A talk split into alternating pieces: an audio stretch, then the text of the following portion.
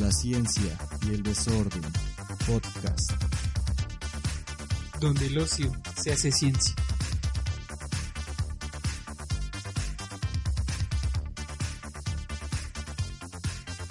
Hola amigos, bienvenidos otra vez a su podcast de confianza.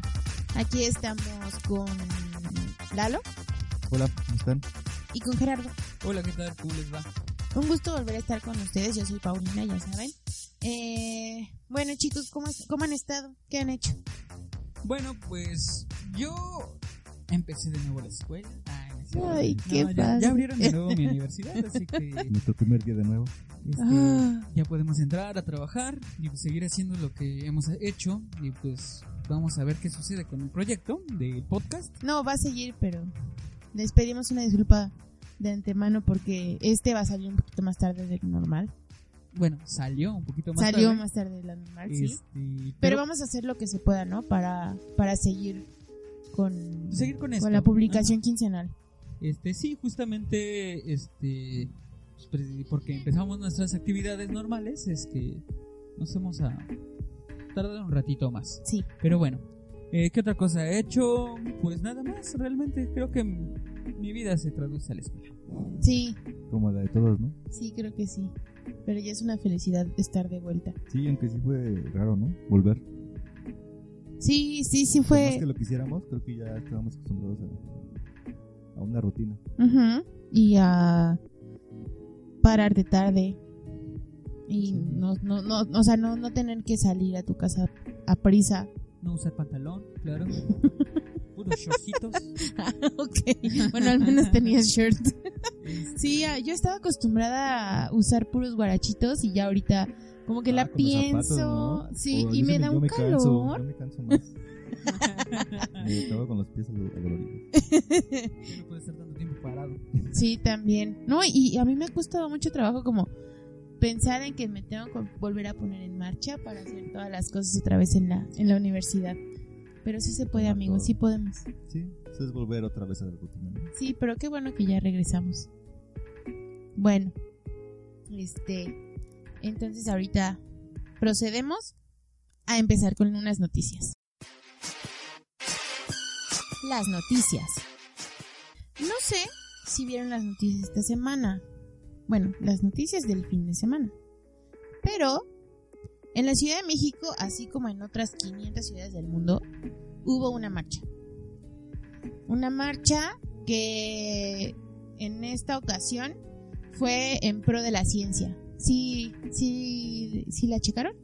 Sí, claro, aunque uno no fue, bueno, aunque yo no fui. No, yo tampoco pero- fui. No, tampoco. Pues al final de cuentas sí, sí la checamos. Este, bueno, como bien lo dijo Pau, es un movimiento que, es- que está en 500 ciudades del mundo y tratando con ello este, de incentivar a la ciencia, ¿no? Sí, al desarrollo de la ciencia. Al desarrollo de la ciencia. Bueno, en particular en el caso de México, este, pues, esta marcha se centró en varios aspectos principales, ¿no? El número uno, como siempre, como en las marchas anteriores que se han hecho, ¿cuántas llevan? ¿Unas dos más o menos? Es el Dos, tercer ¿no? año. Ese es el tercer año, ok. Este, pues es el aumento del 1% del PIB a la ciencia. Invertir el 1% del PIB a la ciencia en México. Sí, porque cabe resaltar que en, en, en la Constitución dice que se debe de, de, de designar el 1% del Mínimo, Producto ¿no? Interno Bruto, ajá, mínimo, al rubro de ciencia. Y en México no se ha logrado ni siquiera el 0.5%. Sí, claro, y sexenio tras sexenio. Baja. Lo triste es que ese presupuesto baja. Sí, No, claro. y siempre prometen que lo van a subir y que van a poner como debería ser, 1%, y pues No no sucede. lo cumplen. No sucede, exactamente. Exactamente. También, por ejemplo, tener este, una política a largo plazo en ciencia y tecnología en México, ¿no? Eso es fundamental. Exactamente. Que, que esta política pues ayude a la población, ¿no? A lo que lo necesitan. Y pues, bueno, vamos a ser un poquito políticos en, en estos aspectos, pero por ejemplo, en el, ¿cómo se llama? En el plan de desarrollo de, de- de este sexenio, Ajá. pues nada más le Le dedican muy poco. cinco, pa- este, cinco renglones a, a ciencia sí y le tecnología, dedican. Y aparte es muy vago, ¿no? Lo, lo que dicen sobre ciencia y, ciencia y tecnología es muy vago. Ok, bueno, también otro, otro punto es este, cambiar las políticas gubernamentales eh, que, y que, que gracias a eso se pueda permitir el uso de recursos públicos desde CONACIT para investigadores. ¿no? Sí, sí, sí. Y también hablaron mucho sobre el Sistema Nacional de Investigadores y las becas CONACIT, ¿no? Que, que se aumente el presupuesto que está para estos y eh, la cantidad de, de, de becas Sí, por supuesto. Y, y, sobre todo, este, que sea transparente el uso. Es lo de, más importante. Ese, de ese recurso público, sí. ¿no? Uh -huh. Porque pues siempre por ahí hay leyendas urbanas, ¿no? De que el fulanito de tal, este amigo de tal, este, ocupó esos recursos públicos para algunas claro. otras cosas, ¿no? Claro, claro. Sí, y bueno, sí.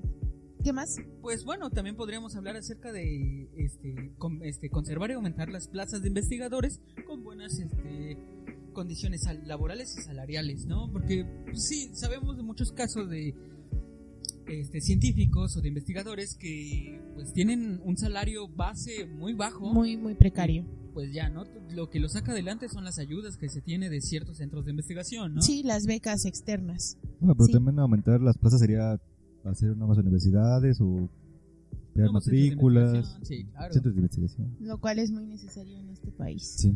Pues al final de cuentas, ¿no? Si un país quiere avanzar, pues hay que invertirle en innovación y desarrollo, ¿no? Sí, en ciencia y en tecnología. Es lo único que hace de avanzar a un país. Exactamente. Y bueno, pues como que en grandes rasgos sería ese su... Sí, esas fueron como, como las consignas que llevaron a la marcha, ¿no? Al parecer sí, sí tuvo una, una convocatoria buena, aunque también han notado que conforme eh, han pasado las tres marchas, la convocatoria ha ido disminuyendo, ¿no? Entonces, tal vez sería buena idea este, estar promoviendo este tipo de, de movimientos, porque a lo mejor uno piensa que la ciencia y estas cuestiones no están en, no son como tan presentes en la vida diaria de, la gente, pero es algo que tiene una incidencia directa en el desarrollo del país.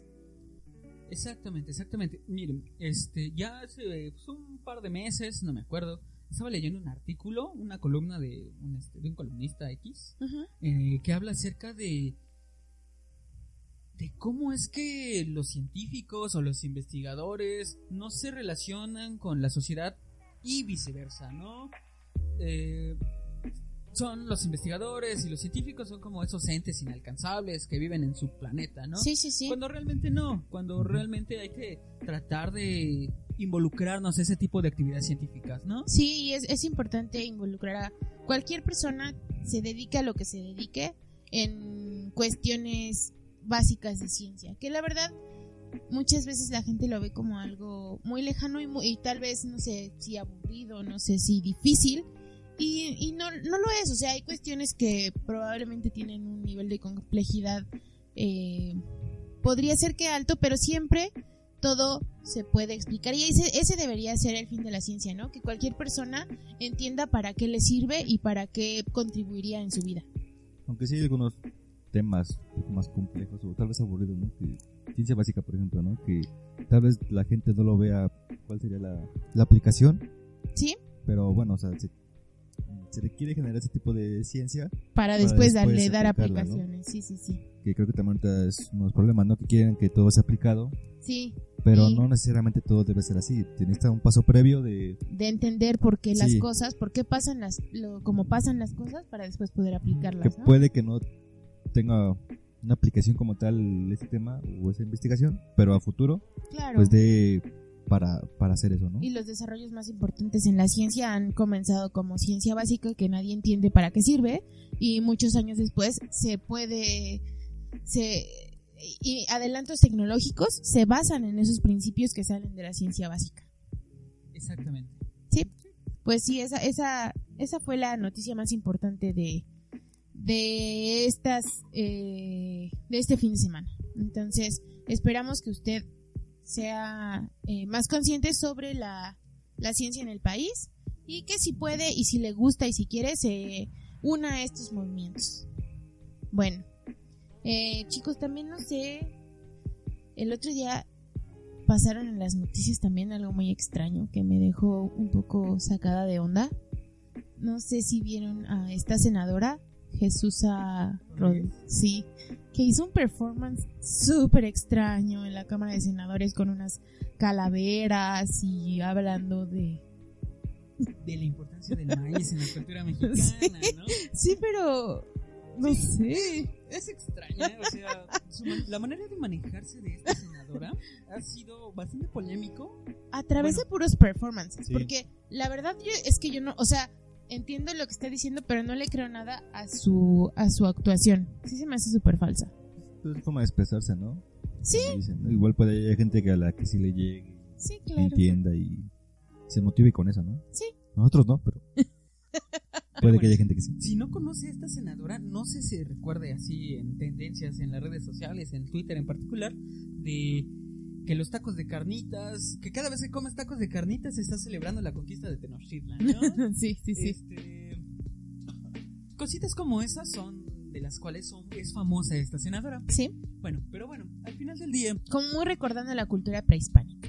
exactamente, muy, muy clavada en esa, en esa cultura. ¿no? Pero eh, lo, lo- logra su, lo que quiere, ¿no? Al fin y al cabo, a todo el mundo habla de ella Habla y de, de sus ella y, de, ¿no? y de los temas que ella, que ella saca a la luz. Y Y, y, que tampoco hay que demeritar la importancia de los temas que ella trata por la manera en, lo que, en la que los expone. Claro que sí. Por ejemplo, en este caso, en, en el caso de este del maíz y "Ay, somos hijos del maíz y todo ello. Sí, o sea, hay temas que son importantes de platicar y hablar entre ellos. Sí, Por ejemplo, el tema principal de esta señora es vamos a hablar de maíz transgénico. Transgénico. Ajá. transgénico. de de otro lado, pues también de organismos genéticamente modificados. Sí. ¿no? Y bueno, No se asuste, la palabra transgéni- transgénico no implica una cosa mala. Sí, claro, no, no, no, no estamos hablando del diablo, ¿no? No, no, no. Pero bueno, al final de cuentas, el programa de hoy vamos a hablar de Transgénicos. transgénicos y organismos Genéticamente. genéticamente modificados. Exactamente. Bueno, pues para empezar, ¿cómo podrían decir que es un organismo genéticamente modificado? Pues, ¿qué es? Pues en cualquier organismo tiene un material genético, ¿no? Que es donde tiene todas las instrucciones de cómo es que tiene que expresarse y para crecer y para poder sobrevivir, ¿no? Eso es el, el- el material genético. ah, Eso tiene el material genético de los organismos, ¿no? Toda la información necesaria. Ándale. Si está genéticamente modificado, entonces esa información que le da, que es, es como el instructivo de las células y de los organismos, entonces está modificada de alguna manera. Exactamente, exactamente. Este, por ejemplo, para hablar de un organismo genéticamente modificado es aquel que por eh, manipulación humana ¿Sí? se han mejorado ciertas características. Siempre humana. ¿Siempre humana? ¿Siempre humana? Eh, no lo sé. Podríamos... Sí, por definición sí, ¿no? Yo digo que sí. Ok, vamos a dejarlo en que sí.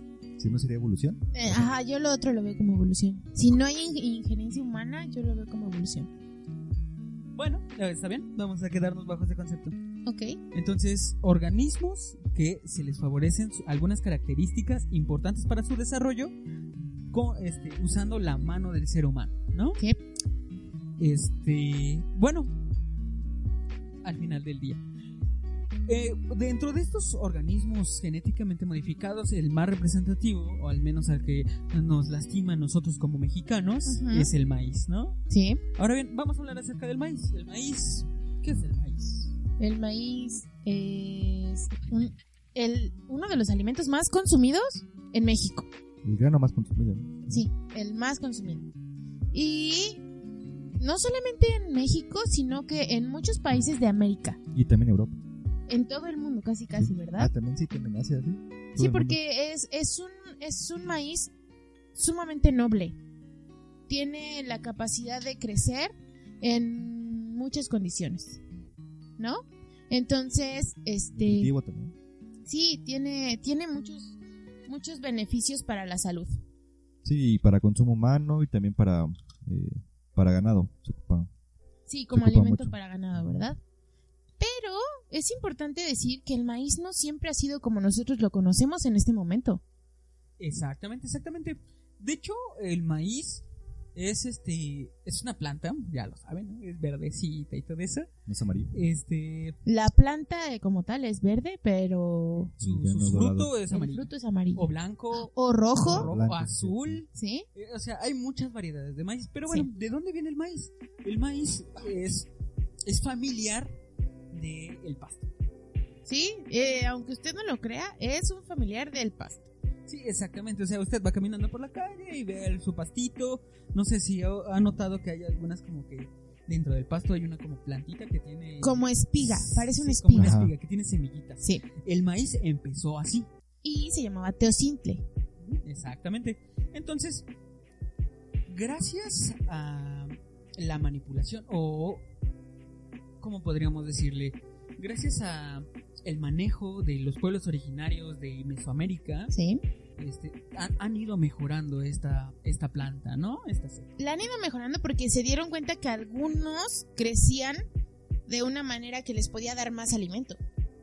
Y entonces, si ves que algo te puede dar más alimento y que ese lo puedes volver a sembrar para que salga uno parecido a ese, pues obviamente te vas a quedar con el grande y no con el chiquito. Exactamente. A- a- a- ahora imagínense, ¿no? Em- empiezas a ver. Ah, bueno. Ah, ya, ya le capté. Hasta ahorita. Este, ahora imagínense, ¿no? Tiene, tiene por un lado una planta que es, es gordita. Sí, carnosita, carnosita, Sabrosa. sabrosona, sabrosa. Y del otro lado ve una, una que crece, Crece bien. que crece bien y crece aunque no tenga mucha agua. Ajá. Lo que hacían estos pueblos originarios era pues cruzarlas, ¿no? Yo creo que pensaron, a ver, ¿qué pasará si ponemos estas dos? Si, si hago que se besen estas Ajá, dos. así, A ver, así bésense. como, como el meme de a ver, bésense, sí, sí, sí. Y tan fácil que es nada más cortar la planta y juntarla con otra raíz. Sí, y, y bueno, por ejemplo, el maíz, la- lo bueno del maíz es que se reproduce sexualmente. Tienen órganos masculinos y femeninos dentro de, de ella, ¿no? Arribita, en la, en la parte de arriba, no sé si haya visto usted crec- crecer el maíz. Tiene una florecita hasta arriba. Ajá. Esa florecita es la parte masculina de la, del maíz. Y los pelos del elote, por así decirlo, son la parte femenina. ¡Uy! Eso no sabía. Entonces, ¿En serio? Se, se puede, se puede fecundar a sí misma, o bien gracias al aire y a algunos insectos polinizadores, Ajá. eh, se fecundan entre ellas. Oh. O bien, pues usted agarra, empieza a los frotarle y se frota la- el otro cacho. comienza de el la- acto. y ya le induce el acto, ¿no? Sí, pero entonces eh, vimos que vieron nuestros ancestros vieron que había una que aguantaba la sequía y había una que crecía súper gordita y súper bonita. Se les ocurrió juntarlos a ver qué pasa, así como lo voy a dejar ahí a ver, a ver si sale. Sí, una lucecita apagadita. Sí, Buena romántica. música. Chismoso inteligente. Porque aquí tenemos un poco este, inteligente. Una de las, este, de las modificaciones o de las configuraciones es el romántico. Seguramente sí fue eso. sí, así fue, con musiquita romántica de violín. Ándale. Ajá. Y tal vez. Tal vez a la primera no le salió nada, ¿no? Pero pues, O no, o no todas las plantas salieron bien. o con alguna característica, pero algo que favorecía, o a lo mejor otras que no. Sí, y siempre que pues, jugarle, ¿no? Sí, y siempre se fueron quedando con las que más les gustaban. Exactamente. No sé, bueno, el otro día estábamos platicando acerca de cuál sería uno de los primeros logros de la biotecnología. Y estábamos hablando acerca de. No, pues de la cerveza, ¿no? Que Sí. tiene 6.000 años. Pero yo creo que realmente el logro de la biotecnología más importante, o el primero, fue la agricultura. Sí, sí, sí, sí, Porque si no hubiera sido por ella, no hubiera civilización. exactamente. Sí, porque recuerde, como le contamos en nuestro episodio pasado, que... Todo se conecta. ¡Oh, Dios mío! recuerde que una vez que la humanidad descubrió que podía cultivar, entonces decidió quedarse en un mismo lugar y nos convertimos en sedentarios y dejamos de ser nómadas y ahí empezamos a desarrollarnos como locos. Exactamente. Bueno, pues entonces hablemos así rapidísimo de términos de biotecnología, ¿no? Ajá. ¿Qué entiende por biotecnología? A ver. Es el uso de microorganismos, no, or- organismos. Seres vivos. Cualquier o ser parte de vivo. ellos, Ujú. para el beneficio de la humanidad. ¿Sí? Exactamente, esa es la definición. Así, del libro. Muy bien. 10. Sí, sí, sí tomé clases. Qué bueno. sí, entonces, no, a lo mejor biotecnología le puede sonar como una palabra muy, muy, muy rebuscada, muy rimbombante, pero no, no, la humanidad ha utilizado la biotecnología a su favor en muchas ocasiones. Sí, ¿no? Pues desde el inicio de la civilización. Sí. Y pues en este caso que estamos hablando acerca de la domesticación del maíz. Domesticación, creo que esa es la palabra estrella de la noche, más que biotecnología. Porque muchas veces no pensamos en que los organismos genéticamente modificados los hemos eh, utilizado y modificado desde tiempos ancestrales. Sí, no lo pensamos, na- mucha gente no lo piensa y, y aún así sataniza eh, el concepto de organismo genéticamente modificado. Sí, por el simple hecho de ser de laboratorio, ya lo toma como que es algo malo. Y nunca, no, no todas no las natural, veces. ¿no? Sí, no natural. Y no todas las veces es en laboratorio. Exactamente. El ¿no? ejemplo de sea, los perritos. Esa palabra no natural lo, lo hacemos todo el tiempo. O sea, lo Sí. hacemos- toda la humanidad siempre ha hecho cosas que van en contra de la naturaleza para nuestro beneficio. Exactamente. Por ejemplo, ahorita acaba de hablar algo algo bastante interesante acerca de los perritos, ¿no? Sí. Este, por ejemplo, los perritos, o sea, para que usted tenga su bonito poodle este, O su bonito pug. ay, el pug o este bull terrier, ¿no? Ajá. Tan- O los bulldogs. tan feos. Eh, La belleza es subjetiva, A entonces. la gente le gusta Gerardo. Por favor, no los ofendas. Ah. bueno, al final del día, ¿qué es lo que sucedió? Pues empezaron a modificar o a cruzar en líneas de perro. Pero también ahí es importante decir que con los, pe- con los eh, perros, que antes eran lobos, lo empezaron a hacer porque los empezaron a observar que los lobos eh, me modificaban su comportamiento agresivo para poder obtener un beneficio. O sea, Ok. los lobos eran muy agresivos, pues son animales salvajes.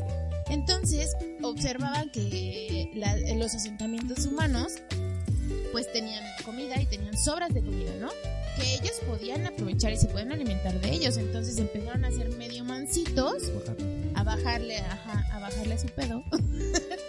y se acercaban. Y entonces esos que se acercaban, que, que, que por su beneficio, para poder obtener alimentos, se acercaban a los humanos, pues los humanos se los fueron quedando, porque también te sirve de protección contra otros, ¿no? Y así fue como se empezaron a desarrollar, desarrollar los perros. Exacto. Y bueno, eh, no solamente para protección, porque ahora hay muchísimos perros que no se usan para protección, solamente También los usan- para casa, ¿no? Por ejemplo. Ajá, O ese bonito Pomeranian para tenerlo nada más en su Nada casa para que más. se vea bonito. sí. Bueno, pues ah, fueron de, de, de modificarlos para beneficios que necesitaban y luego al final pues, llegaron a Claro. tener razas Pero- que pues únicamente se veían bonitas para Sí, ellos. son ornamentales, pero también hay unos como los cazadores, como dijiste tú. Pues es, Como no planta. creo que tengan otro, otra función. Claro que sí. Este, los, los que son para cazar, pues yo creo que veían que uno era más hábil, que tenía un sistema olfativo mucho más desarrollado, y entonces con ese se fueron quedando y lo fueron reproduciendo, y pues así nacieron las granjas de perros, ¿no? Claro que sí. Sí. Y así se fueron desarrollando los perros conforme a su gusto. Y como los perros, muchas cosas, la mayoría de los alimentos así se han desarrollado. Claro que sí, por supuesto. que, que a lo mejor nunca pensamos que no, no pensamos que la- los alimentos, sobre todo las, las frutas o las verduras que comemos en este momento, no son, no han sido toda su vida como son Como ahorita. Sí, por ejemplo, igual, hay una pintura bastante bonita que la vamos a poner en nuestras redes sociales. Sí, Que pon- es una pintura del año 1600, me parece. Que ponen una sandía que si usted la viera, diría, esto no es una sandía. ajá, ¿no? Y ya, ya conocemos a la sandía que es completamente pura pura carne, por así decirlo, Ajá. pocas semillas. como pulpa, ¿no? Pura pulpa. Pura pulpa. Y en ese entonces era más como una calabaza. Sí. Y eso pasaba también con el maíz. O sea, como dices antes, era como las espiguitas que vemos en el pasto. Y ahora, pues los granos, digo, hay distintas variedades, pero no sé ustedes, pero yo cuando me voy a comer un elote, pues prefiero lo de los granos más grandes. Sí, pues si piensas en un elote, pues es un elote grande con muchos. ¿Ves? sí. Grande siempre es mejor. Pues depende del género, supongo. ¿Y esos elotitos chiquitos, extraños? Es otra No variedad distinta. No, no, no, no, no lo desprecien, por favor. A mí se me rico. Pero bueno. Pero sí, o sea, toda este, todo, toda esta plática va eh, con rumbo a decirle que no hay por qué tenerle miedo a lo, a la palabra, bueno, sí, a- bueno, no es una palabra, son tres palabras, pero a organismo genéticamente modificado no implica algo malo, O siempre. transgénico, Ahora vamos a hablar de Es que los transgénicos son un tipo de organismo genéticamente modificado, no todos Sí, los bueno, pero vi por la palabra, ¿no? Creo que está muy Sí. satanizada la palabra. Sí, este, este podcast, este episodio creo que es especial para quitar los estigmas y desanatizar, desatanizar, perdón, estas palabras. No, porque entonces sería muchas al revés. encima. No, sería al revés, porque sería desanatizar, entonces sería al revés. Entonces, Ensuciar. No, no, no, ya. Pero bueno.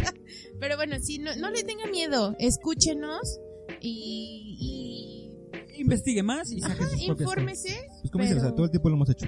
todo el tiempo. Siempre. Y No por pasado. eso, y gracias No a eso, nada, hemos llegado a donde hemos llegado. donde estamos. Eso es importante. Exactamente. Bueno, como bien lo dijo Pau, un organismo genéticamente modificado. No, bueno, ser un organismo genéticamente modificado no implica ser un organismo transgénico. ¿Qué es un organismo transgénico? ¿No? Sí. A ver, ¿qué es? Bueno, un organismo transgénico es aquel ser vivo en el cual se toma material genético de otra especie y se le introduce a- al organismo que nos interesa mejorar, ¿no? ¿Y cómo se hace? ¿Con qué? Bueno, existen varias técnicas, por ejemplo, podemos hablar una famosilla que se llama CRISPR, no sé si alguna vez la has escuchado, edición de genomas. Este, ah, no, no. Pero bueno, eso lo Es muy bonito. Pues que tener la ingeniería genética, ¿no? En general, con la no ingeniería genética. Sí, bueno. las variantes que hay. Sí. Todas las herramientas de ingeniería genética que te pueden permitir hacer este tipo de transgenio. ¿no? Pero ¿por qué se usan partes de un organismo para, para otro? ¿Por Sí, qué se le porque mete? No es como más, ay, quiero que mi fruta tenga cabello, ¿no? No, no, no, no, no. Para nada. No, efectivamente, estos genes que se le meten o este material genético que recibe el organismo al que estamos interesados en mejorar, eh, le ayuda a tener ciertas ventajas Sobre su. sobre la cepa natural. O las condiciones en las que está, ¿no? Exactamente, Sí. O, o ser, o poderse adaptar mejor a las condiciones ambientales que tiene. O bueno, ya hablaremos más al ratito al respecto, ciertas condiciones que le favorecen a cierta empresa. Claro. Ajá. bueno, eso esperemos, porque ahí se va a poner buena. Ahí se va a poner buena la charla. Sí, pero en general, eh, estas modificaciones genéticas se usan para hacer las plantas resistentes. ¿Resistentes a qué? A una plaga, a una condición climatológica como es la, las sequías, Más nutritivas. ajá, a la, a la, a la, es- la estadía del suelo. No sabemos si el suelo tiene los nutrientes necesarios, entonces se modifican las plantas para que éstas puedan tomar más nutrientes. eh, o tomar el nutriente en otra forma. Ajá, en otra forma, exactamente. Este, para hacerlos más nutritivos. Eso es bien importante. Exacto. Para que cuando nos comamos una manzana nos haga cinco veces mejor. Exactamente. Y creo que no estamos tampoco muy conscientes de que hay muchos alimentos en México que están genéticamente modificados. Exactamente, como pues hablamos hace, hace un momentito, el maíz, ¿no? Que es el que más nos lastima como mexicanos, puesto a que tiene un bagaje atrás cultural Sí, e toda una historia. histórico. Ujú. Y sí, por- de hecho los pueblos originarios decían que venimos Que del venimos maíz, del ¿no? maíz. Que Eso es muy bonito. Que somos maíz. Y esa historia está bien padre. Vamos a buscar la leyenda y se las vamos a poner en, en- en las redes sociales porque es muy bonita. O sea, sí, sí te, bueno, yo sí me siento identificada como mexicana con esa, con esa leyenda, porque aparte trata distintos, o sea, habla de la sangre, habla de la piel, habla del cabello, habla de muchas cosas. Se la vamos a poner para que la lea y nos diga qué le parece. Sí, exactamente. Y pues, gracias a eso, pues sabemos que es muy importante. La Sí. verdad es muy importante para el agricultor tradicional. Sí, para la cultura en general cepa, mexicana. Sí, eso es bien importante. porque pues viene de generaciones y generaciones de su familia anterior que ha trabajado con esa misma cepa y Y la ha ido mejorando. la ha ido mejorando ellos mismos. Sí, ¿no? sí, sí, sí. Y eh, también hay otros, otros eh, productos que son muy importantes en la cocina mexicana, sobre todo como el jitomate. Es, yo creo que uno de los, de los, de las, de los frutos más utilizados en- para la cocina mexicana. Sí, ese también es un organismo gen- un organismo transgénico, ¿no? Sí, porque eh, a este que le hicieron, le hicieron ser, eh, retardar su maduración. Y eso permite que se pueda exportar. Entonces, si madura más lento, entonces puede Se puede llegar. transportar a lugares más lejanos, Sí, ¿no? Puede, puede aguantar en almacenaje un mayor tiempo. Sí, Lo suficiente como para que pueda pasar, no sé, El océano. Atlántico, exacto. ¿no? Sí. Otro de esos, de esas, este, alimentos que han cambiado es el algodón. El algodón, sí, y el algodón, pues, está presente, déjeme decirle, en toda su ropita. Bueno, en la mayoría de su ropa. Esperamos, esperamos que use fibras naturales, ¿eh? Por Ajá, favor. O, o bien si son sintéticas que sean recicladas. Claro, sí, siempre pensando bueno. en nuestro planeta. Sus bonitos jeans están hechos de algodón o Sí. su playera esa que no lo hace sudar como cerdo. Está hecha de algodón. En la, con la que puede transpirar libremente. Exactamente. Y pues bueno, ¿qué le, qué le hicieron a esa- al algodón? Pues las hicieron resistentes a, este, a insectos, ¿no? Sí, En eso es bien específico. importante, porque las, las plagas de insectos generan muchas pérdidas para los agricultores, no solo en México, sino que en todo el mundo. Entonces, si los modificamos genéticamente para que sean resistentes, pues qué mejor. Este, No sé si tengas algún ejemplo tú. Eh, pues es que, mm, por ejemplo, también la soya. Ajá. um, Sí, la soya eh, la han hecho tolerante a los herbicidas y sobre todo a uno muy específico que se llama glifosato. De una empresa malvada. Sí es malvada en cierto sentido, pero bueno, Bueno, ahorita hablamos de eso. sí, Va. sí, sí, sí, ¿Qué, sí, qué sí, otro sí. organismo? Pues, por ejemplo, el limón. El limón mexicano. Ese Ah, ¿sí? bonito limón Esa no me la sabía. verdecito. ¿no? Ajá, También es un organismo genéticamente... Bueno, que es un organismo transgénico. Producido en ok, México. También es producido en México, de hecho. ajá, Este, sí, la cepa de limón mexicano es diferente al limón Sí. de otras regiones, Sí. ¿no? Este, y bueno, es resistente a otro tipo de herbicidas. Eso es muy importante, ¿eh? porque también al hacerlas resistentes a este tipo de, plagas, eh, ya sea de alguna planta que sea, una- alguna hierba que esté compitiendo con la planta, la planta que nos interesa, pues también podemos eliminar el uso de agroquímicos que pueden contaminar el medio ambiente. También alguna, una que me gusta mucho es eh, la canola, que la han modificado para que tenga mayores cantidades de aceites y de ácidos grasos que son buenos para nosotros. Exactamente.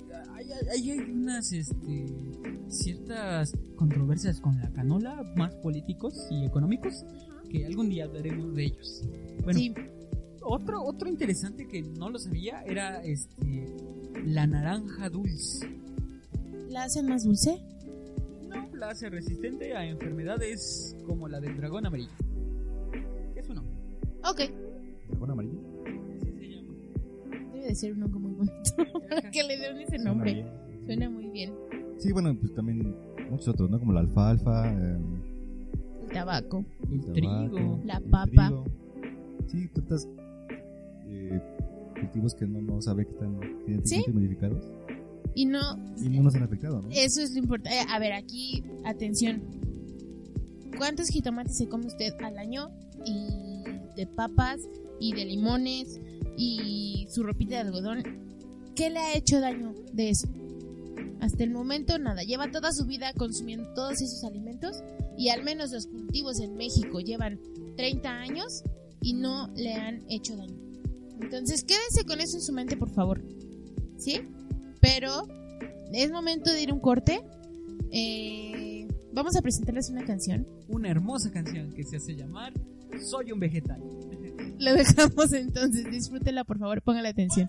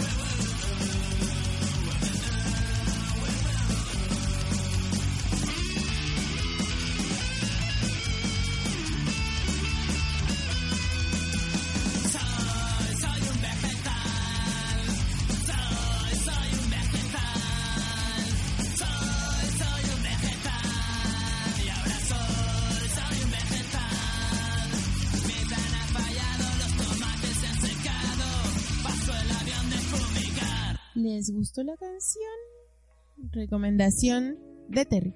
Exacto. Me pareció buena. Sí me, sí me gustó. Pero bueno, bueno. Entonces, no se haga. Les tiene miedo los transgénicos, pero los consume y los viste. Exactamente. Ah, bueno, uno de los grandes problemas que tiene México como tal es este que no tiene independencia alimentaria, ¿no? Sí, Tiene que tiene que importar ciertas semillas y alimento pues para poder alimentar a su población, ¿no? y le tenemos una muy mala noticia. ¿Por qué? Exactamente. Uno, uno se imaginaría que como México, ay, el maíz, País del maíz. nosotros originamos el maíz y lo domesticamos casi casi. Lo domamos. Sin embargo, pues sí, pero no tenemos las herramientas como para producir lo suficiente para toda la población. Claro. Es por eso que lo tenemos que importar. ¿A quién sí lo importamos? A Estados Unidos. Gracias, TLC. Ujú. Ah, gracias, TLC. Pero bueno, gracias. ¿cuál es el porcentaje Ya, ya, de todo este maíz que se, que se está importando? Pues el 90% del maíz que se vende en México y se consume en México Sí, es importado. sí, De los cuales todo eso, o la gran mayoría, es transgénico. Sí. Lamento informarle que de las 10 comidas corridas a las que usted va a comer y donde come sus tortillitas, en 9 de las que va, va a comer tortillitas que están hechas con maíz transgénico. De hecho, leí que México eh, importa más maíz que toda la Unión Europea. Pues es que imagínate cuánta, De Estados Unidos. imagínate cuánto maíz consumimos aquí, cuántas Somos tan tortillas. dependientes de Estados Unidos. ¿Cuántas Sí. Para el gorditas? Ah, cuántas quesadillas.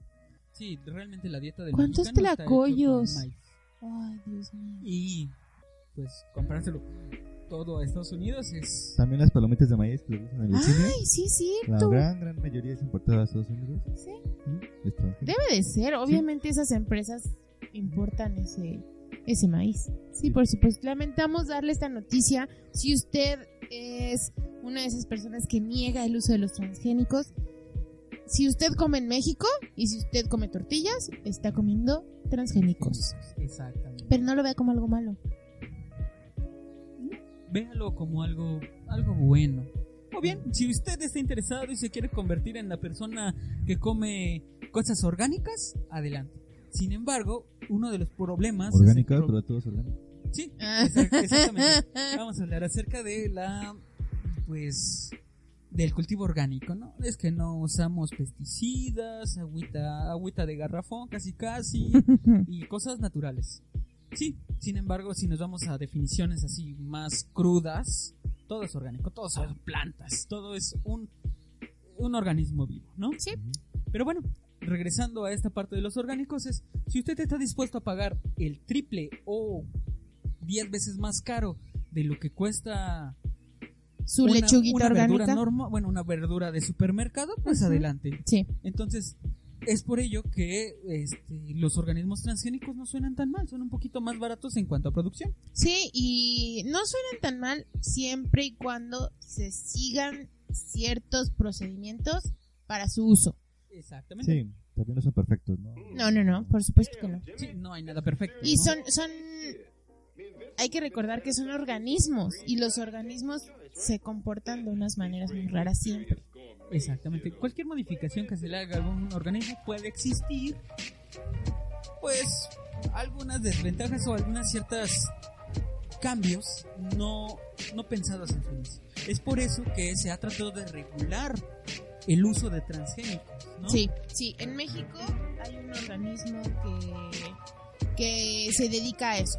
Sí, el ¿no?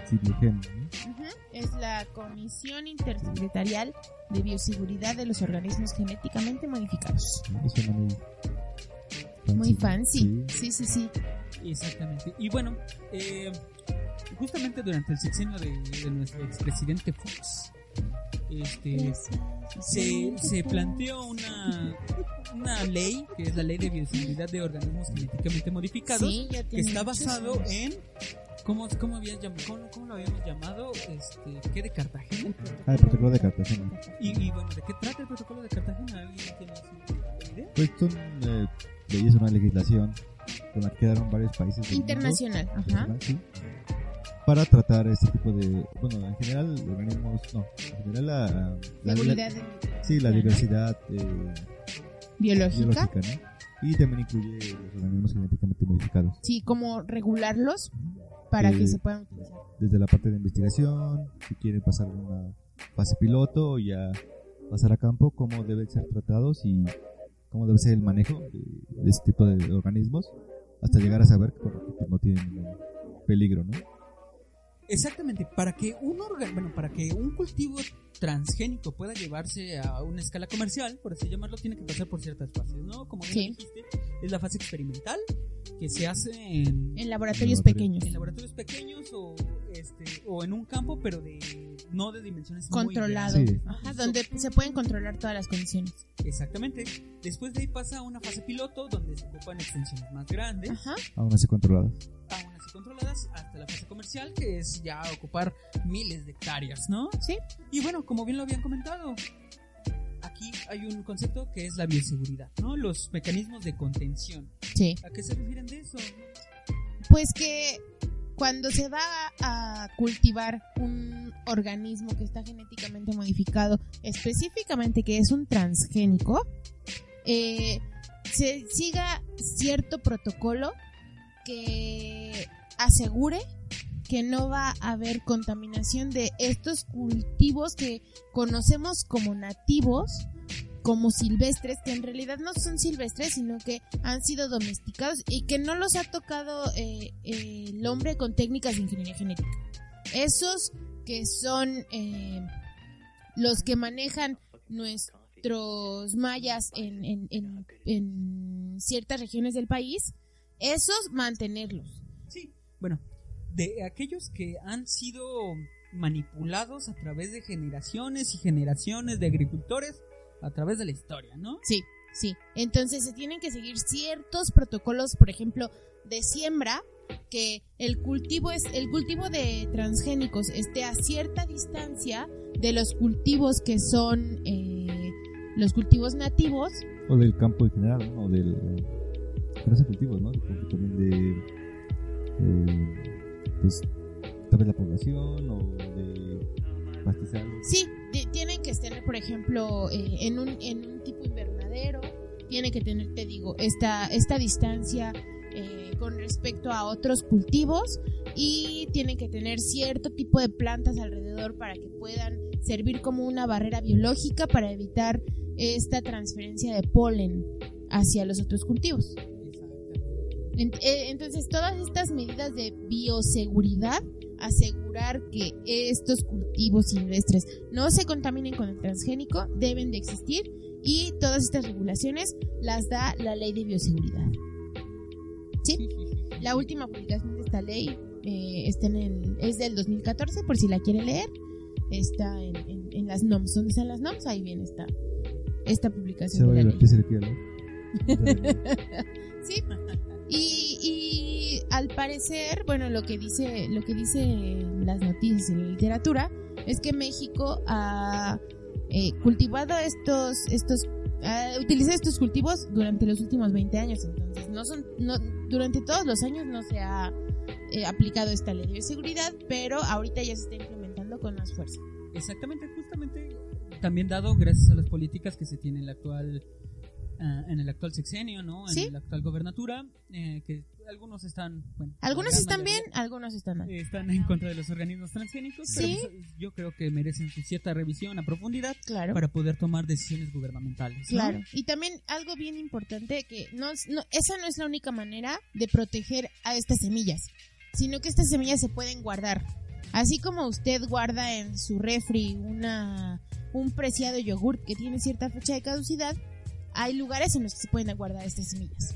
Sí, por supuesto. Bueno, uno de los ejemplos más conocidos es allá en Noruega, este, que tienen una cosa que se le hace llamar la bóveda del fin del mundo. Ujú.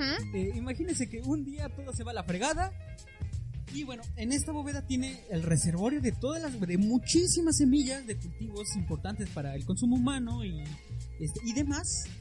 ¿Qué debe estar ahí? El trigo, el El maíz. trigo, el maíz, etcétera, etcétera. Por si es que sucede alguna catástrofe ambiental que elimine todas estas, este, todas estas variedades de semillas y puedan ser utilizadas y sembradas si es que se llega a necesitar. Claro, y, y eso es importante porque se debe de tener un respaldo que tenga una, una variabilidad genética importante. Para entonces, si se encuentra un problema con los transgénicos, que ya le dijimos, los transgénicos no son perfectos. Entonces, si llegan a tener algún problema en un futuro, que puede ser y puede no. Pero si se llega a presentar, entonces es necesario tener ese respaldo para entonces poder regresar al paso anterior y volver a desarrollar un organismo modificado que sea seguro.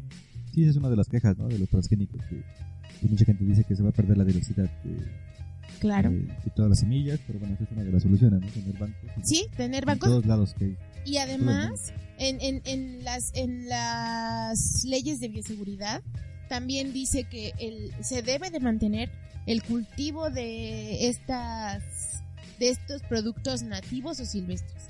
Porque de nada sirve tenerlos guardados, porque como les dije, tiene una fecha de caducidad, si lo queremos ver de alguna manera. Entonces se tiene que estar resembrando estas semillas que son silvestres. Sí, exactamente. No pueden vivir eternamente No. en el refrigerador. Como ningún boda. organismo en la vida. Ningún organismo se tienen que pues, propagar una y otra vez hasta que llega su fecha de caducidad, pues empezamos de nuevo. Y así una y otra vez. Así es esto. Y pues no, no todo es bonito con los organismos genéticamente modificados. Nos dan muchas cosas. La verdad es que sin ellos no se podría satisfacer muchas veces la necesidad de alimentos mundia- eh, a nivel mundial. Es una solución. No, Sí, no sí, es- sí. No es la única. No, no, no. No lo digo, no digo que sea la única, pero sí es importante. Sí. Sí es muy importante. Y nos da. Los, los seres humanos somos muy quisquillosos con lo que queremos en nuestros alimentos. Y las técnicas de ingeniería genética que nos ofrecen a los organismos transgénicos que quieren las características que nosotros tenemos, solo se logran de esa manera. Porque si nos hubiéramos quedado siempre con las variedades que no, es, que no pasaron por las manos de, de- laboratorio, no tendríamos lo que queremos. Exactamente. Eh, por ejemplo, hay muchos casos de, de, por ejemplo, el arroz que está este, enriquecido con Vitamina A. vitamina A. Esta, es, eso sigue en pruebas también, ¿eh? Exactamente. Hay, hay maíz que también está enriquecido con ácido fólico. Claro. Etcétera, etcétera, ¿no? Que con ello, pues, Se busca mejorar la salud. se busca mejorar la nutrición de, Sí. de la población que lo necesita, ¿no? Sí. Porque, Sí, es una forma de hacerlo, ¿no? pues, ¿Sí? Sí. de la maestra, de la manera más altruista y de oh la ciencia, la salvadora del universo es pues buscar ayudar a la población que lo necesita ¿sí? bajo las condiciones que ellos tienen el pedo, ¿no? El Claro. problema. Y lo más fácil que es con lo que te estás comiendo. Sí, tu dieta básica, ¿no? Ujú. Exactamente. Sin embargo, pues como no todo es perfecto y pues la verdad hoy en día las cosas que más importan es money, money, money. No.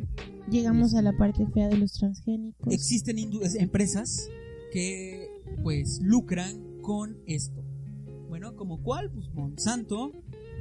Monsanto Bayer. es la más conocida. Ajá. Monsanto Bayer. Bayern la absorbió, ¿no? Sí, Bayer, Bayer compró, así como que en el traspaso de capital más grande de la Claro. historia de- del mundo fue la compra de, Bay- de Monsanto por parte de Bayer. Bayern es el que, el que hace las aspirinas. Aspirinas. Las Es lo aspirinas más vinieron famoso. de ahí. Sí, Este, ¿no? Di- Dirían por ahí los conspiranoicos. de- también ayudaron a los nazis. ¿No? Pero bueno. Este, también está Singenta, Ujú. Down, Down AgroScience y English. Este, y Pioneer, creo. Que son las empresas más representativas de organismos, bueno, de organismos transgénicos. sí. De hecho, en México, ellos son los que han pedido más, este, pues autorizaciones para poder utilizar organismos transgénicos. Sí. Ok, vamos a verlo como si fuéramos una gran empresa, ¿no? Una empresa que se dedica a la investigación de cualquier cosa, ¿no? Por ejemplo, un iPhone, ¿no? Ajá. Som- soy, un, soy Apple y estoy produciendo tantos iPhones y pues es, es mi producto, ¿no? Yo estoy vendiendo esto. Si alguien más lo toma, toma alguna de mis patentes, pues me lo voy a poner al brinco. ¿Por qué estás usando mi cámara o mi pantalla? Ujú. ¿no? Sucede lo mismo con Monsanto.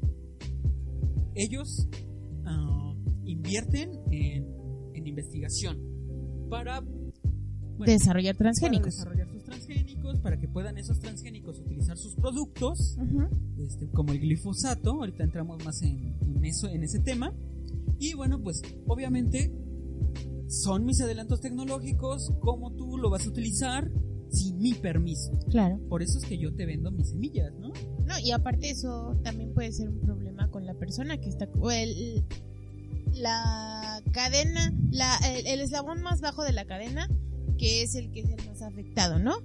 Cuan- ¿Quién es el que siembra la semilla? Pues un agricultor. Y un agricultor que, pues la verdad es que no tiene muchos recursos. Sí, exactamente. Y, y como hemos hablado, ¿no? O sea, el maíz se reproduce con el aire, casi, casi, ¿no? Sí. Llegan los insectos, polinizan, tan, tan, tan, tan. Y pues es obvio que va a haber cruzas si está ahí en el medio ambiente, ¿no? Ajá. Pero el problema con el maíz transgénico es que Monsanto querido le puso un- un candado biológico, por llamarlo de alguna manera, que la verdad es que le da en toda la torre a los agricultores. Claro que sí. Eso se llama killer, Bueno, semillas killer. semillas killer. Ok. Este, lo que puede hacer Monsanto es va caminando por la vida, ve, ay, este maíz se me hace que está como que transgénico, lo toman, hacen un análisis sobre su genoma, sobre su material genético y dicen, ah, mira, aquí hay unos ciertos, unos ciertos cachitos que yo los reconozco como míos, que están patentados bajo mi nombre. Ujú. Te meto una demanda. O Claro. bien lo que han hecho gracias a, este, en países en donde la costumbre esta de estar cruzando cepas es muy usual, hacen semillas que ya no producen semillas para cultivar. Sí, ya no son viables, ¿no? ya no se pueden reproducir. Esas son las semillas killer. ¿Sí? O sea, eh, ¿y qué quiere decir eso traducido al agricultor? Que va a sembrar, eh, no, no sé cuándo se siembra el maíz, pero digamos, en enero lo siembra, en octubre lo cosecha, pero ese maíz nuevo que cosechó ya no lo puede sembrar porque ya no va a tener la capacidad de generar una nueva milpa. Y entonces lo que tiene que hacer es comprar otro costal de semillas y a quién se lo va a comprar, pues al único que se lo vende, que es Monsanto. Sí, eso es, esa es una de las partes tristes y oscuras Sí. de los transgénicos. Sí, por ejemplo, que debería haber algún organismo autónomo, gubernamental o mundial no lucrativo que investigue este tipo, no, que haga la investigación para transgénicos y pase la tecnología sin necesidad de lucrar con eso, ¿no? Claro, Sí, Como claro, empresas este- como Monsanto. Este ideal de la ciencia, ciencia Pues eso Sí. sería lo ideal, ¿no? así debería de ser, pero pues existen muchísimos intereses distintos. Sí, in- intereses económicos bastante fuertes. ¿no? Que la verdad es por lo que se mueve el mundo. Ojalá que se moviera por desarrollar la ciencia altruista y desarrollar, por ejemplo, la ciencia amigable con el medio ambiente, pero sabemos que no es así, aunque debería. O sea, yo no estoy apoyando y no apoyo de ninguna manera a Monsanto. O sea, no lo satanizo, pero yo no estoy de acuerdo con sus, con sus Con sus políticas, prácticas. con sus prácticas. Eh, y pues, lamentablemente aquí vivimos y es necesario que la gente esté informada para que entonces se pueda luchar contra este contra estas megacorporaciones que devoran a los agricultores y pues tienen un monopolio. Sí, pues se toman una buena idea, pero pues se la apropien Sí, sí, sí, sí. y lucran con ello, ¿no? Y lo hacen feo. Hacen, hacen del- de, de algo tan bonito que son los transgénicos porque es un desarrollo tecnológico increíble. O sea, a mí me parece increíble que puedan mezclar el material y la información genética de un organismo con otro que no, que no tiene nada que ver. A mí me parece increíble. Y que eso lo lleven a desfavorecer a ciertas personas por un beneficio económico. A mí, no sé ustedes, pero a mí, a mí no me gusta. Sí, claro. Sí, Está.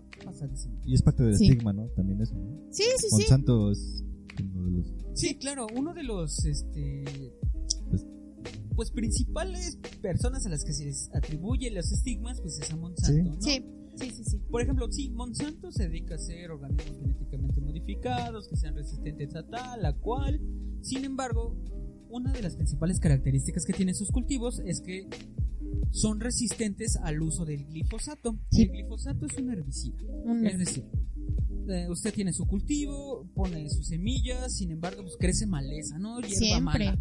Lo que hace es, pues ya le echa su glifosato, mata toda, a todas las hierbas malas y crece el maíz que te vendió Monsanto. Sí, Ajá, siempre y cuando te lo haya vendido Monsanto. vendido Monsanto. El producto que le echas lo hace Monsanto y bueno, pues se volvieron resistentes a esa cosa. El problema aquí está en que hay muchas investigaciones, muchísimos científicos han dicho que el glifosato es malo, malísimo. No es concluyente, creo, se supone, ¿no? Todavía. Sí, todavía no. ¿Por qué? Porque también hay voces en contra. Sí, De que hay otros investigadores Sí. que dicen, ¿saben qué? Es que el glifosato no le va a hacer daño al ser humano. Ok, sí. Sin embargo, muchas de esas investigaciones pierden peso dado a que quién fue el que lo patrocinó, pues fue el mismo Monsanto. sí, claro. Entonces, como que No voy a morder la mano que me da de comer. Exacto, ¿no? Llega uno con esa idea y dice, ok, ¿qué tanto te puedo querer de tu investigación si te la pagó el que hace ese producto? Claro, exacto, ¿No? exacto. Es como decir que la coca no, di- da, de- de- no da diabetes y el tipo que hizo la investigación le paga Coca-Cola. Claro. O como lo que pasó con las con las vacunas, que el, el que escribió el artículo más detractor sobre las vacunas estaba patrocinado por una empresa que estaba desarrollando una nueva una vacuna alterna para la viruela. Entonces, ese tipo de conflictos de interés es lo que no permite poder aceptar del todo ese tipo de evidencias. Exactamente, que, que lo convierten en no concluyentes. Sí, Sin embargo, este, en algunos tribunales han, este, han hablado acerca de, de lo que sucede con el glifosato, ¿no? Ah, sí, el caso de Dwayne Johnson, ¿Con la roca? La ¿La Roca. ¡Ah! Un alias de Johnson. Sí, un eh, jardinero, creo, me parece, Ajá. de Estados Unidos, que utilizó pues, el glifosato demasiado. Para mantener los jardines libres de maleza. No vi bien qué, qué cultivaba ni cómo lo hacía, pero pues sí, lo utilizaba. Él era quien lo echaba Sí. directo hacia la tierrita. Para eso lo utilizaba, lo utilizaba mucho y bueno, tuvo cáncer. Y De- ¿Después pues, de cuánto tiempo, sabes? creo que de cuatro años. Ok, entonces es el uso, el uso El uso crónico. Sí, lo ¿no? atribuyó y fue a la exposición crónica. Y pues sí, ganó. ¿Cuánto ganó? Ah, poquito, como 290 millones de dólares. ¿no? Ah, sí, nada. O sea, para Monsanto nada. Sí, No representa nada. La verdad. todo el mundo diría que pues, eh, intentamos seguir una apelación y todavía no quiere aceptarlo, ¿no? Ajá. Pero bueno, y es un, decía que era un caso de, en el que ganó, este, pues en este caso el, el- El agricultor. el agricultor, el, Sí. Y, y lo malo de lo malo de este tipo de contaminantes es que no auto, no su daño no se ve automáticamente. O sea, es necesaria una una exposición crónica para que haya un daño, como con este jardinero que estuve expuesto cuatro años. eh, yo creo que, no sé, tal vez una vez al mes o una vez a la semana utilizaba. No, sí lo usaba este, mucho también. Sí, lo usaba mucho, pero también. Sí, sí, y además no nada más es al ser humano al que le hace daño. Eh, la bronca del glifosato es que se conserva o queda atrapado en la tierra, ¿no? Sí, se queda atrapado en la tierra y hay que decir que hay muchos alimentos que vienen directamente de la tierra, por ejemplo, los tubérculos, las zanahorias, las jícamas. Hay muchas cosas que vienen directamente de la tierra y, y pues se, se pueden contaminar con este tipo de, de herbicidas, ¿no? Y el hecho de que se quede atrapado en la tierra puede decir que tiene muy altas probabilidades para quedar atrapado en nuestro cuerpo. Hay en sus lonjitas. Eh, sí, lamento decirle que si tiene lonjitas, ahí se le va a atrapar el glifosato. Pues, bueno, es muy probable. Sí, perdóneme, perdóneme que se lo diga, pero tenemos que bajar de peso todos para que no tener lonjitas y disminuir la probabilidad. Sí, no, o bien si usted baja de peso así, todo el glifosato que tenía atrapado ahí se le, Se le va a liberar. Y, se va enfermar. ¡Ay, qué dilema! ¿Qué hacemos? Mejor no baja de peso. Supongo que subir de peso es de ayuda. No, tampoco. Eh, Échese sus clásicos chetos, los chetos recomendados por. Sí, pero eh, en, en, en los transgénicos hay partes buenas y partes malas. Yo creo que aquí lo importante es cómo se maneja la información acerca de los transgénicos. Eso es lo más importante. Exactamente, como bien lo dijo Eduardo, debe de haber organismos reguladores Sí, sin fines de lucro. Sí. Tal vez alguna sociedad civil, no lo sé. La OMS. La OMS, la propia OMS, ¿no? Sí. Este, que debe de estar encargado de informar, sí, e informarle que número uno, si está consumiendo organi- este, organismos transgénicos para que pueda, para que pueda elegir. Sin Sí. embargo, el elegir significa que usted debe de estar bien informado Sí. de qué, cuáles son los pros y los contras. ¿no? Y también es importante que tome en cuenta de dónde se va a informar, porque hay muchas personas que informan acerca de los transgénicos y obtienen su información de fuentes que son viejas, de ciencia vieja, y eso es importante porque si es ciencia vie- vieja, entonces no es completamente segura porque la ciencia avanza muy rápido y así como se publica algo en algo que se publicó en el 2010 puede ser que ya se haya retractado esa información porque ya se encontró evidencia nueva que respalda otro resultado. Exactamente. Es- eso es lo mágico de la ciencia, que puede ser refutada por otros investigadores que se dedican a lo mismo y ponerse a discutir con usted y hasta encontrar la verdad, la verdad absoluta. Siempre es importante que se mantenga informado. Eso es lo mejor. Y que sean fuentes confiables. ¿Cómo pueden ser fuentes confiables? Pues organismos internacionales. Eso es lo más lo más mm, Lo más seguro, por supuesto. Puede ir, no sé, a la FAO a la FAO o a la OMS. o a la OMS. Sí, aquí, digo, aquí en México es un, poco difícil porque lamentablemente quien ahorita está manejando todos esos temas, lamento informarle que su información está fundamentada en ciencia y en resultados científicos que son muy viejos y que no son confiables. Entonces es importante que tenga, o sea, que, que aparte de esos, lea otros puntos de vista y otros resultados científicos para que entonces usted pueda formar su criterio y recuerde que mientras más nuevas sean las publicaciones, serán más confiables. Por ahora. Sí, Pero por ahora. Igual dentro de 10, 15 años va a haber otra información y Puede que se desmienta. sí, se trata de estarse informando regularmente. Sí, eso es lo más importante. Sí, y pues, como conclusión de este tema, queremos decirle que no satanice a los organismos genéticamente modificados, porque son nuestros amigos y son como nosotros queremos que sean. Exactamente, realmente la manipulación genética de los organismos ha sido para beneficio de nosotros. Siempre. No, más allá de los beneficios económicos que puedan llegar a existir, va a haber personas que les importa eh, el beneficio de la humanidad, Claro. ¿no? Sí. Y pues como, como tal, pues, pues hay que ayudarles y pues, echarle la mano para para poder este para poder seguir avanzando como civilización. Sí, yo digo que son buenos, no son la solución ideal. Creo que hay No son otras todo alternativas Sí. que podrán también abarcarse. Pero por ahora pues, es una buena opción. ¿no? Sí, sí, sí, sí. Y que se mantenga informado. No se quede con solo una fuente de información. Sí, puede estar en favor o en contra, pero con, con argumentos. ¿no? Sustentado. Sí. Sí. Igual puede decir, no me importa, de todos modos aún estoy en contra, está bien. Pero sabiendo todo, todo el contexto de lo que son los transgénicos, ¿no? Sí, eso es bien importante. Bueno, está bien. Pues Así cerramos nuestro tema principal. sí, así cierra. Ahora, ahora vamos a hablar de Endgame. Ay, sí, todo para llegar a este punto. Sí, claro. Este, pues bueno. Este, ¿vieron la película de los Vengadores? Ya. Obviamente. ¿Qué tal? ¿Qué tal les pareció? Yo voy a dar mi punto de vista como una fan solamente de las películas. Eh, me gustan, mas no soy la más clavada. Y a mí esa película me voló la cabeza. Fueron tres horas y no lo sentí Pasemos rápido. muy rápido. O sea, Sí, de- yo como a las dos horas salí al baño porque sí, ya no lo aguantaba. Pero me, me, a mí me gustó mucho cómo lograron hilar todas las películas en este, bueno, digo no todas, pero muchísimas películas en esta. A mí eso fue lo que me gustó.